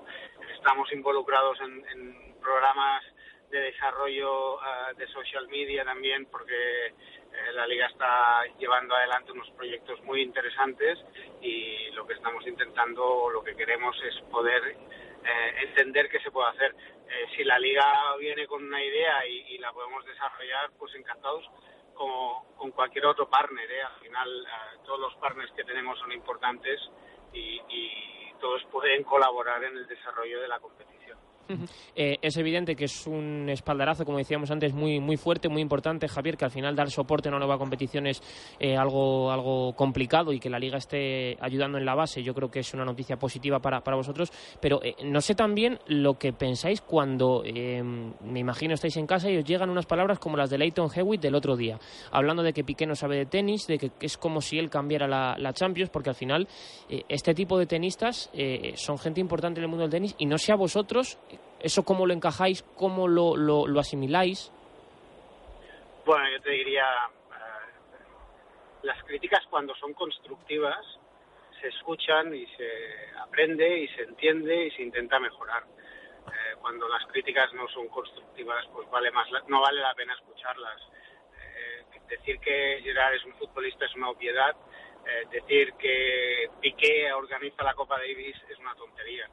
Tenemos un equipo de 25 personas provenientes de todo el mundo de organización deportiva, de todos los ámbitos, de diferentes deportes, pero también, lógicamente, del mundo del tenis, como son personas como Albert Costa o Galo Blanco, que son personajes conocidos, pero que dentro de la organización hay unas cuantas personas que se han dedicado a la organización de torneos de tenis durante muchísimos años.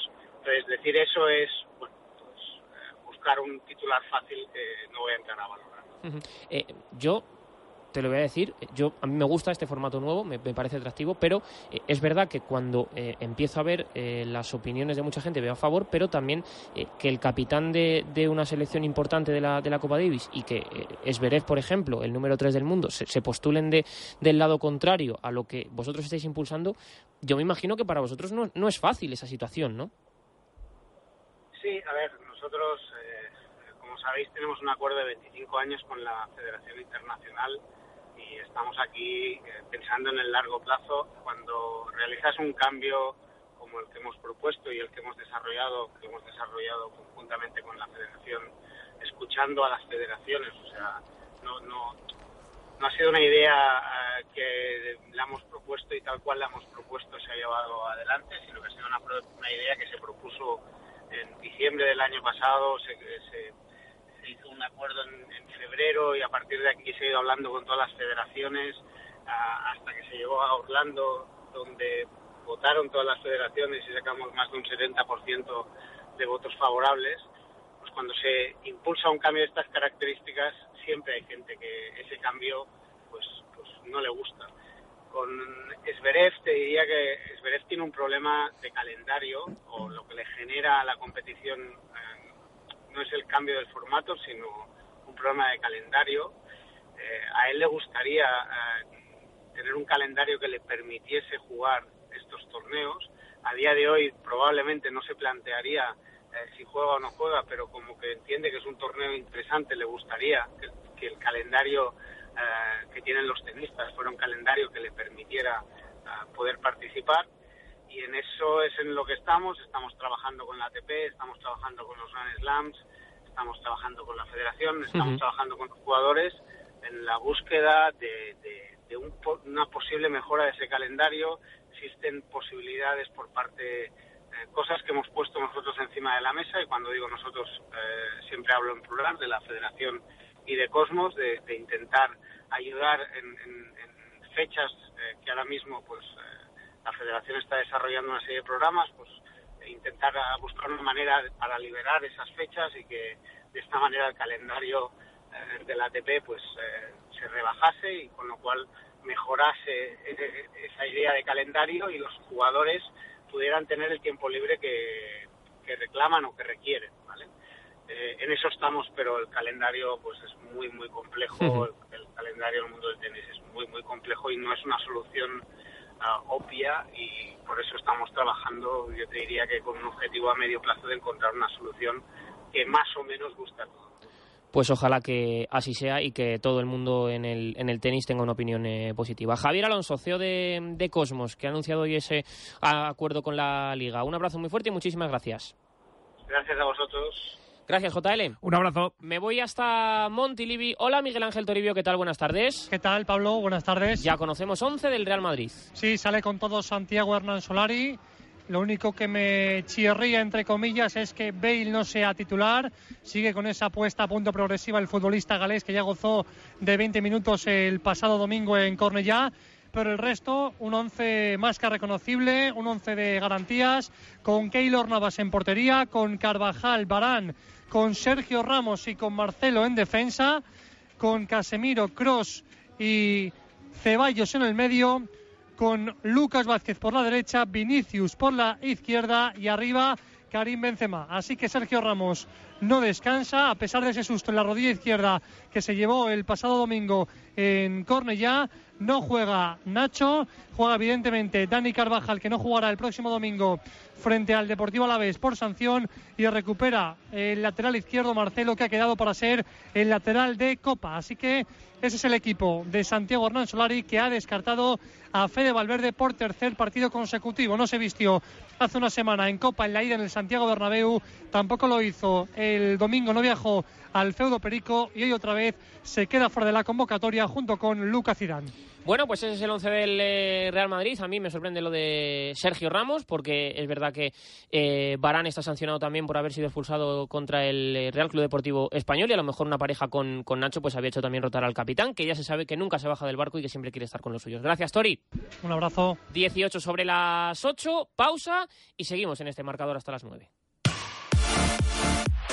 Radio Marca, el deporte que se vive. Radio Marca. Quita. Radio Marca Valladolid, 101.5 FM, app y radiomarcavalladolid.com. ¿Quieres trabajar en el mundo de la cocina?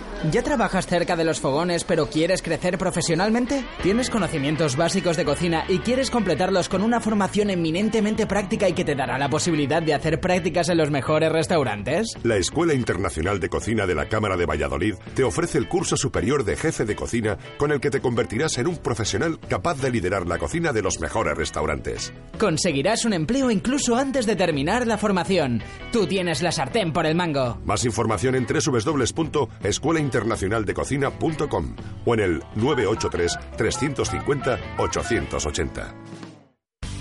Autonieto, concesionario Ford desde 1987, pone a tu alcance toda la gama de turismos, todoterrenos y vehículos comerciales Ford. Con la experiencia de 30 años dedicados a Ford, tenemos el mejor servicio postventa, los técnicos más cualificados y el almacén de recambios y el taller más grande de Valladolid. Autonieto, mejora tu experiencia Ford. Autonieto, Avenida de Burgos 27, Valladolid. Radio Marca.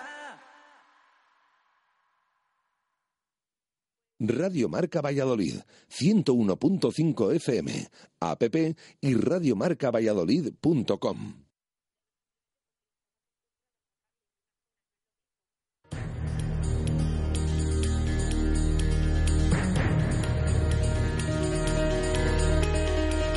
Esta fue la sintonía que nos acompañó durante todo el Dakar, aquí en Marcador, todas las noches, siempre con Jesús Poveda haciendo el mejor repaso a lo que daba de sí el Dakar. Desde aquí, primero, le mando un abrazo muy fuerte porque ha perdido a un familiar y, evidentemente, pues le mandamos un abrazo enorme, primero que todo. Lo segundo, tenemos visita, y muy buena. En primer lugar, Quique Naranjo, compañero de Marca, ¿cómo estás? Muy buenas. Muy buenas, ¿cómo estás? Jaime Martín, compañero de Marca, ¿cómo estás? Muy buenas. Buenas. Quique, tú que estuviste allí en el Dakar y demás, estamos con un hombre que lo tenemos que considerar un ejemplo por lo que ha hecho fuera del motor y por lo que ha hecho también dentro y por lo que hace dentro. Sí, además no deja de sorprendernos. Lleva 12 Dakares, si no he hecho yo mal las cuentas, 4 en coches, que ha terminado todos ellos, 8 en motos. Y bueno, pues como tú dices, un ejemplo a seguir, un luchador, y que todavía tiene mucho camino por delante por recorrer y muchas alegrías que darnos en el Dakar. Y además lo bueno es que ha unido los coches y las motos, que siempre hay los del motor, estáis un poquito divididos entre el motociclismo, la Fórmula 1, pues ahora Isidre Esteve lo une todo. Hola Isidre, ¿cómo estás? Muy buenas. Hola, ¿qué tal? ¿Cómo estás? Un placer. Imagino primero que contento de volver a estar en España, que al final el Dakar es un esfuerzo muy duro, ¿eh? Ah, bien, naturalmente, contento siempre de volver a casa. Aunque el Dakar, si durara unos días más, también estaríamos bien, ¿eh? Es algo que nos apasiona, que lo vivimos con una fuerza increíble, que nos pasamos todo el año preparando esta carrera para llegar siempre lo mejor posible y contento. Yo tengo la sensación de que el Dakar es un poco como los Juegos Olímpicos, que cuando los deportistas se preparan para los Juegos Olímpicos, cuando terminan los Juegos Olímpicos sienten un bajón, y vosotros cuando termina el Dakar sentís un poco el pues ya está, ya hasta el año que viene nada. Bueno, para los que corremos el Dakar, el bajón no es tanto como los Juegos Olímpicos, porque sabemos que volvemos el año que viene. Eso sí. Los Juegos Olímpicos, cada 4 años, a veces creo, y naturalmente yo no lo he vivido, pero cuando lo sigo, pienso que hay algún deportista que está en los Juegos Olímpicos que piensa, bueno, dentro de 4 años no sé si voy a estar en el nivel que uno debe estar para poder acceder a los Juegos Olímpicos. De hecho, por lo tanto, somos afortunados. Son muchos los que dicen que van de Juegos Olímpicos en Juegos Olímpicos, que no hablan, mi retirada en 2019. No, hasta el ciclo olímpico siempre apuran. Cuéntanos qué ha tenido de especial este Dakar, porque hemos escuchado mucho del recorrido, de la dificultad también de la navegación, en definitiva, de todo lo que ha supuesto este año el Dakar. Bien, yo creo que el Dakar ha sido intenso en todos los aspectos, ¿no? Primero, antes de empezar, cuando se presentó la carrera, cuando dijeron, bien, solo va a ser un país y solo van a ser 10 días, mucha gente pensó que el Dakar quizás perdería ese nivel de exigencia que tiene esta carrera, que el solo tener un país quizás le quitaba algo de color a la carrera, pero lo dijimos, creemos que el Dakar a 10 días van a ser complicados porque Perú es un terreno muy complicado. Y realmente ha sido así. Ha sido un Dakar muy exigente en categoría de coches y creo que aún más en la categoría de camiones. Un Dakar donde no ha habido ningún día de transición. Si echamos la mirada hacia atrás, en los anteriores Dakares siempre había un día que se tenía que suspender porque llovía, porque había alguna catástrofe natural, habían etapas que eran siempre por pista, por lo tanto, bueno, con un ritmo o con otro se podían hacer, pero este año no ha sido así. El Dakar ha sido muy exigente en el kilómetro 1 y muy exigente en el último kilómetro también, ¿no? Y pienso que ahora que analizamos a la vuelta el resultado, le damos muchísimo más valor a este resultado. Quique. Pues yo me gustaría que Isidre contara 2 momentos que van a ejemplificar perfectamente lo que nos acaba de contar, la complicación del Dakar, incluso hasta los últimos kilómetros, ese es uno, y el otro momento es el de la etapa 6, ¿no? Tuviste ahí un susto. Sí, en la etapa 6, que eran las dunas de Tanaka, y que de hecho fue el día más largo porque al principio hicimos 500 kilómetros de enlace por la mañana al salir de Arequipa. Eran casi 60 kilómetros solo en la primera parte de una especial, en las dunas de Tanaka, muy difíciles. Nosotros lo sabíamos porque el año pasado estuvimos en aquella zona y dijimos que fue la parte más difícil del Dakar 2018, y este 2019 lo continuó siendo, ¿no? Y tuvimos ahí un problema al engancharnos detrás de una duna. Bien, una duna que tenía un vértice abajo muy difícil de superar, nos enganchamos con el coche y cuando estábamos a punto de sacar el coche, un buggy nos cayó literalmente encima. Intentó trepar por el mismo sitio que lo intentamos nosotros y volcaron y se acabó cayendo encima del coche. Y bueno, al principio un susto increíble porque pensábamos que había roto quizás algo del coche que luego supondría un problema, pero no fue así. Se cargó toda la carrocería. Ahí estaba Juventén, que siempre aparece cuando lo necesitas. Así ha sido los últimos Dakares. Él nos echó una mano en sacar el coche, sino de no haber estado él allí hubiésemos tardado más tiempo porque quedaron los 2 coches enganchados y hubiese sido difícil sacarlo, pero por fortuna no se dañó ninguna parte importante del coche y en el momento que lo sacamos pudimos continuar. Nos dejamos ahí 2 horas y media que ahora nos duelen mirando la clasificación. Pero el Dakar es esto, no sabes en qué momento se va a complicar la carrera, ¿no?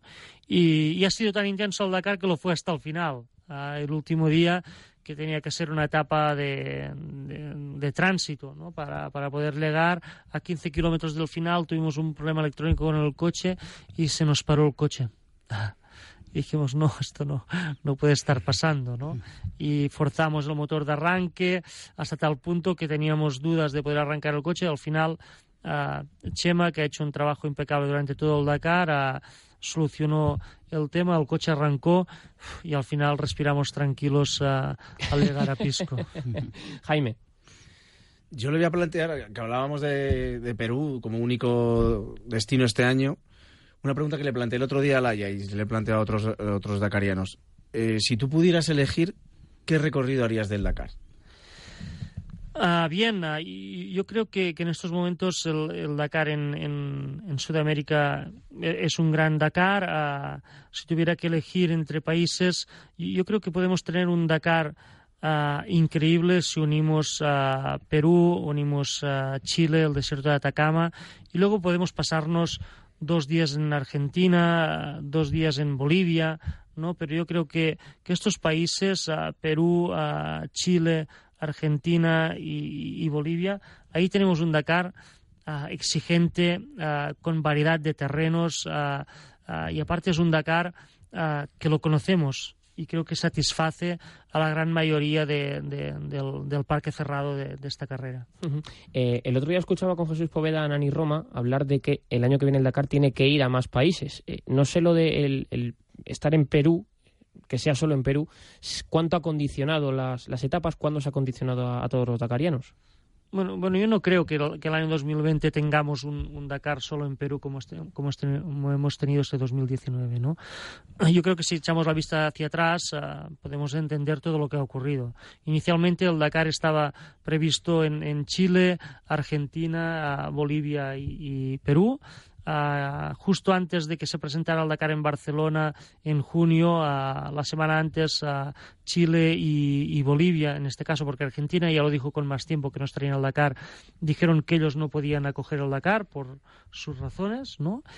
Y luego recuerdo que se suspendió la presentación en Barcelona, que ASO dijo que darían noticias lo más rápido posible. Y creo que ASO se vio en una condición bastante extrema. Es decir, solo tenemos Perú, no tenemos otro lugar donde ir, no tenemos tiempo y habrá que sacar una carrera en Perú. Creo, y en favor de ASO, que han sido capaces de sacar un Dakar muy exigente en un país donde solo estaba al principio pensado tener 5 días de carrera. Han sacado 10 días de carrera. Sí es verdad que hemos repetido kilómetros de etapas, así es verdad que hemos tenido arena para desayunar, para comer y para cenar, ¿no? Pero creo que el Dakar ha sido intenso, ha sido difícil y hasta el final ha sido un Dakar que ha estado muy abierto, sobre todo en motos, en coches, porque tenemos un piloto que es Nasser Latilla que no ha cometido ningún error y ha sido el único que se ha permitido mantener una ventaja hasta el final, y en camiones ha sido muy difícil, ¿no? No es fácil una situación de esta. La peor noticia hubiese sido que el Dakar se hubiese suspendido. Eso sí que hubiera sido una mala noticia, ¿no? Pero el Dakar se ha llevado a cabo. Seguro que no ha estado al gusto de todos, pero yo personalmente llevo bastantes ediciones corriendo esta carrera y creo que analizando todo lo que ha sucedido, hemos tenido un buen Dakar. Claro, un Dakar exigente y que ha estado a la altura de lo que se espera de una carrera de estas. Es verdad que mucha gente, claro, mira solo lo que ha pasado y no el contexto, ¿no? Y se dice que al final, si valoras a lo mejor el Dakar los 10 días, 10, 15 días, las 2 semanas que ha podido durar, no te sale a lo mejor un Dakar como hemos tenido otras veces o de la misma manera. Pero es verdad que valorando lo que había, tampoco el margen de maniobra era muy grande. Sí, es que yo creo que, como muy bien dices, cuando analizamos una situación como el Dakar 2019 hay que analizarla en su completamente, ¿no? En todo lo que ha pasado, y creo que hemos tenido un Dakar realmente exigente, quizás de los más exigentes que hemos tenido en Sudamérica en los últimos años. ¿Por qué? Porque realmente Perú es muy difícil, las dunas de Perú son muy difíciles, ¿no? Y hemos tenido esa dificultad del kilómetro 1 hasta el último. Quique, no sé qué conclusión sacas del resultado, del balance de la carrera. ¿Has conseguido tu mejor resultado parcial en el Dakar, en coches, con un 22, de nuevo 21 en la general, como hace 2 años? No sé si es suficiente para ti o aspiras todavía más, ¿no? O podías haber hecho más, pues eso, con circunstancias favorables, como esas 2 horas que no se perdieron. Sí, somos muy autoexigentes, yo el primero, ¿no? Creo que tenemos ritmo y hemos hecho unos buenos deberes y una buena pretemporada para hacerlo mejor que el 21 en la general, que hemos conseguido al final el mismo resultado que el año pasado. Pero luego hay que analizar todo, ¿no? Hemos tenido demasiados pequeños problemas. 2 horas un día, hora y media otro, otra hora perdida en otro lugar y tal. Y luego miras y miras a tu alrededor Todo el mundo le ha pasado cosas. Creo que lo más positivo para nosotros en este Dakar 2019 es que hemos tenido un ritmo de carrera superior, muy superior al del año pasado, que hemos conseguido parciales muy buenos, que hemos ganado en confianza muchísimo, ¿no? Y que tenemos un equipo que ha trabajado muy bien durante todo el Dakar, los mecánicos, David, Carles, Chema ha hecho una navegación increíble, Lidia ha hecho un trabajo increíble y cada día estamos en la mejor disposición para correr. Creo que debemos estar contentos, pero tenemos que ser también exigentes y autocríticos, ¿no? Y corregir errores que hemos cometido para ser mejores en el futuro. Solo de esta manera vamos a poder mejorar, ¿no? Y hacemos una lectura muy positiva y delante de un Dakar tan exigente y difícil como el que hemos tenido, creo que debemos darle todavía más valor al resultado que hemos conseguido. Jaime. Pues hablábamos antes de una de las comidillas posibles del Dakar del año que viene. Estábamos hablando de Daytona, de Fernando Alonso. No estaba allí presente, pero sí estaba casi en espíritu, porque se ha hablado bastante de la posibilidad de que Alonso vaya allí. Es difícil plantearlo, porque es un piloto que solo ha hecho circuitos, y todos son hipótesis ahora mismo, pero va a hacer unas pruebas, lo sabemos, tiene un plan. Como piloto de coches, ¿cómo ves tú esa posibilidad? ¿Hasta dónde podría llegar Alonso en el Dakar? Bien, por pasos. Yo creo que se esté hablando en este momento de que hay posibilidades de que Alonso vaya al Dakar. Es una gran noticia. Es una gran noticia para el deporte del automovilismo, es una gran noticia para el deporte del rally ride.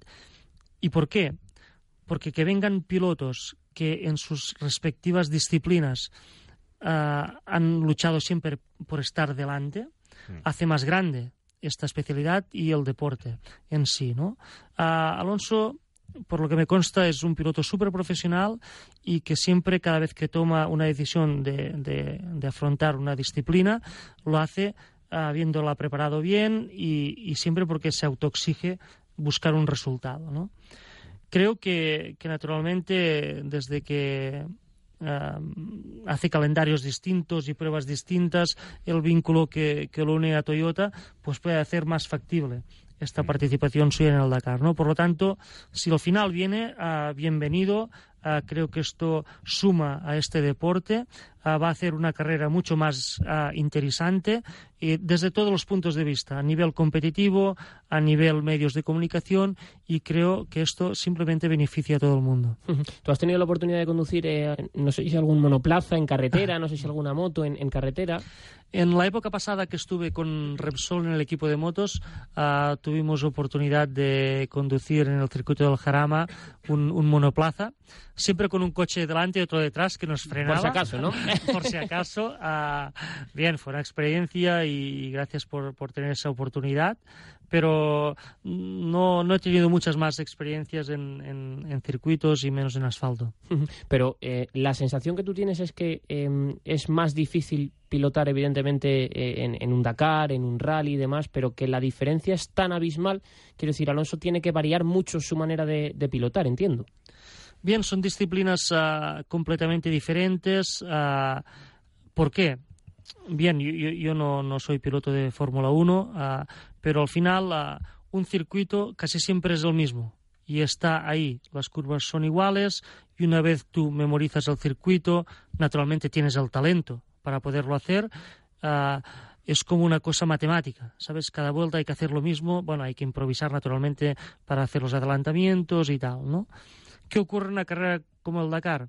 Esa improvisación es todo el día, ¿sabes? No hay nada matemático, no hay ninguna duna que cada año esté en el mismo sitio. El recorrido no se conoce, te dan el roadbook, el copiloto tiene una parte muy importante en la ejecución de esa etapa, por lo tanto en el resultado, y es una disciplina distinta, ¿no? Disciplinas que se pueden acercar o que se acercan o que se asemejan más a cómo afrontar una etapa del Dakar. Por ejemplo, el World Rally Car. El World Rally Car muchas veces hay que improvisar. De golpe llueve, cambian las condiciones, hay tierra, hay asfalto, hay tramos que es mitad y mitad. Bien, naturalmente Alonso, y siempre con todo el respeto que merece, si quiere ir al Dakar, y entiendo que si quiere ir, va a querer ir porque quiere ser competitivo, va a tener que hacer los deberes, pero naturalmente él ya sabe qué deberes estamos hablando. Es como ir a un examen sin estudiar, entre comillas, ¿no? No es lo mismo el examen que vas estudiado, que te llevas toda la lección aprendida, que cuando te presentas a un examen y dicen, toma, habla sobre esto. Estoy completamente convencido que Alonso nunca va a ir a un examen sin estudiar. Eso es cierto. Conociéndole, seguro que va a ir con la lección muy aprendida. Pero es verdad que es muy difícil sentarte en un sitio. Lo es, y lo hemos visto cuando Loeb ha ido por primera vez al Dakar, hemos visto cuando Sainz ha ido por primera vez al Dakar, y mira que ellos son pilotos del Mundial de World Rally Car, que creo que es una disciplina que se acerca más, se asemeja más a lo que es el Dakar, ¿no? Si encima estamos hablando de que un piloto tiene que venir del asfalto, del puro asfalto, al Dakar, el cambio es mayor. Es grandísimo. He leído sobre ti, otras entrevistas que has hecho, otras declaraciones que has hecho, que el accidente que tuviste, que el cambio que has tenido en tu vida, te ha hecho mejor persona. Estoy convencido de ello. Y lo único que puedo decir es que cuando uno vive experiencias duras, diferentes o imprevisibles en la vida, es un aprendizaje. ¿Sabes? Hay personas que ese aprendizaje les sirve para ser mejor. Hay personas que ese aprendizaje les es muy difícil y es un duro camino. Bueno, en mi caso, creo que al final, naturalmente, que me hubiese gustado no tener ese accidente, creo que todavía correría en moto, ¿no? Pero aceptamos la situación porque bueno, me declaro amante de la vida, ¿no? Y quiero continuar haciendo lo que más me gusta, y naturalmente ahora las condiciones son otras, pero bueno, también tengo la suerte de tener quien tengo a mi lado, de que he tenido siempre el soporte de los aficionados y de toda la gente, y que ahora estoy en las carreras. Y bien, esto no es tan distinto. Estoy en el Dakar, corro en coches, mis compañeros en la salida son compañeros que antes corríamos en motos todos juntos, y no me siento diferente, ¿no? Y tengo la suerte y la fortuna de poder disputar una especialidad que es el claro ejemplo del deporte inclusivo.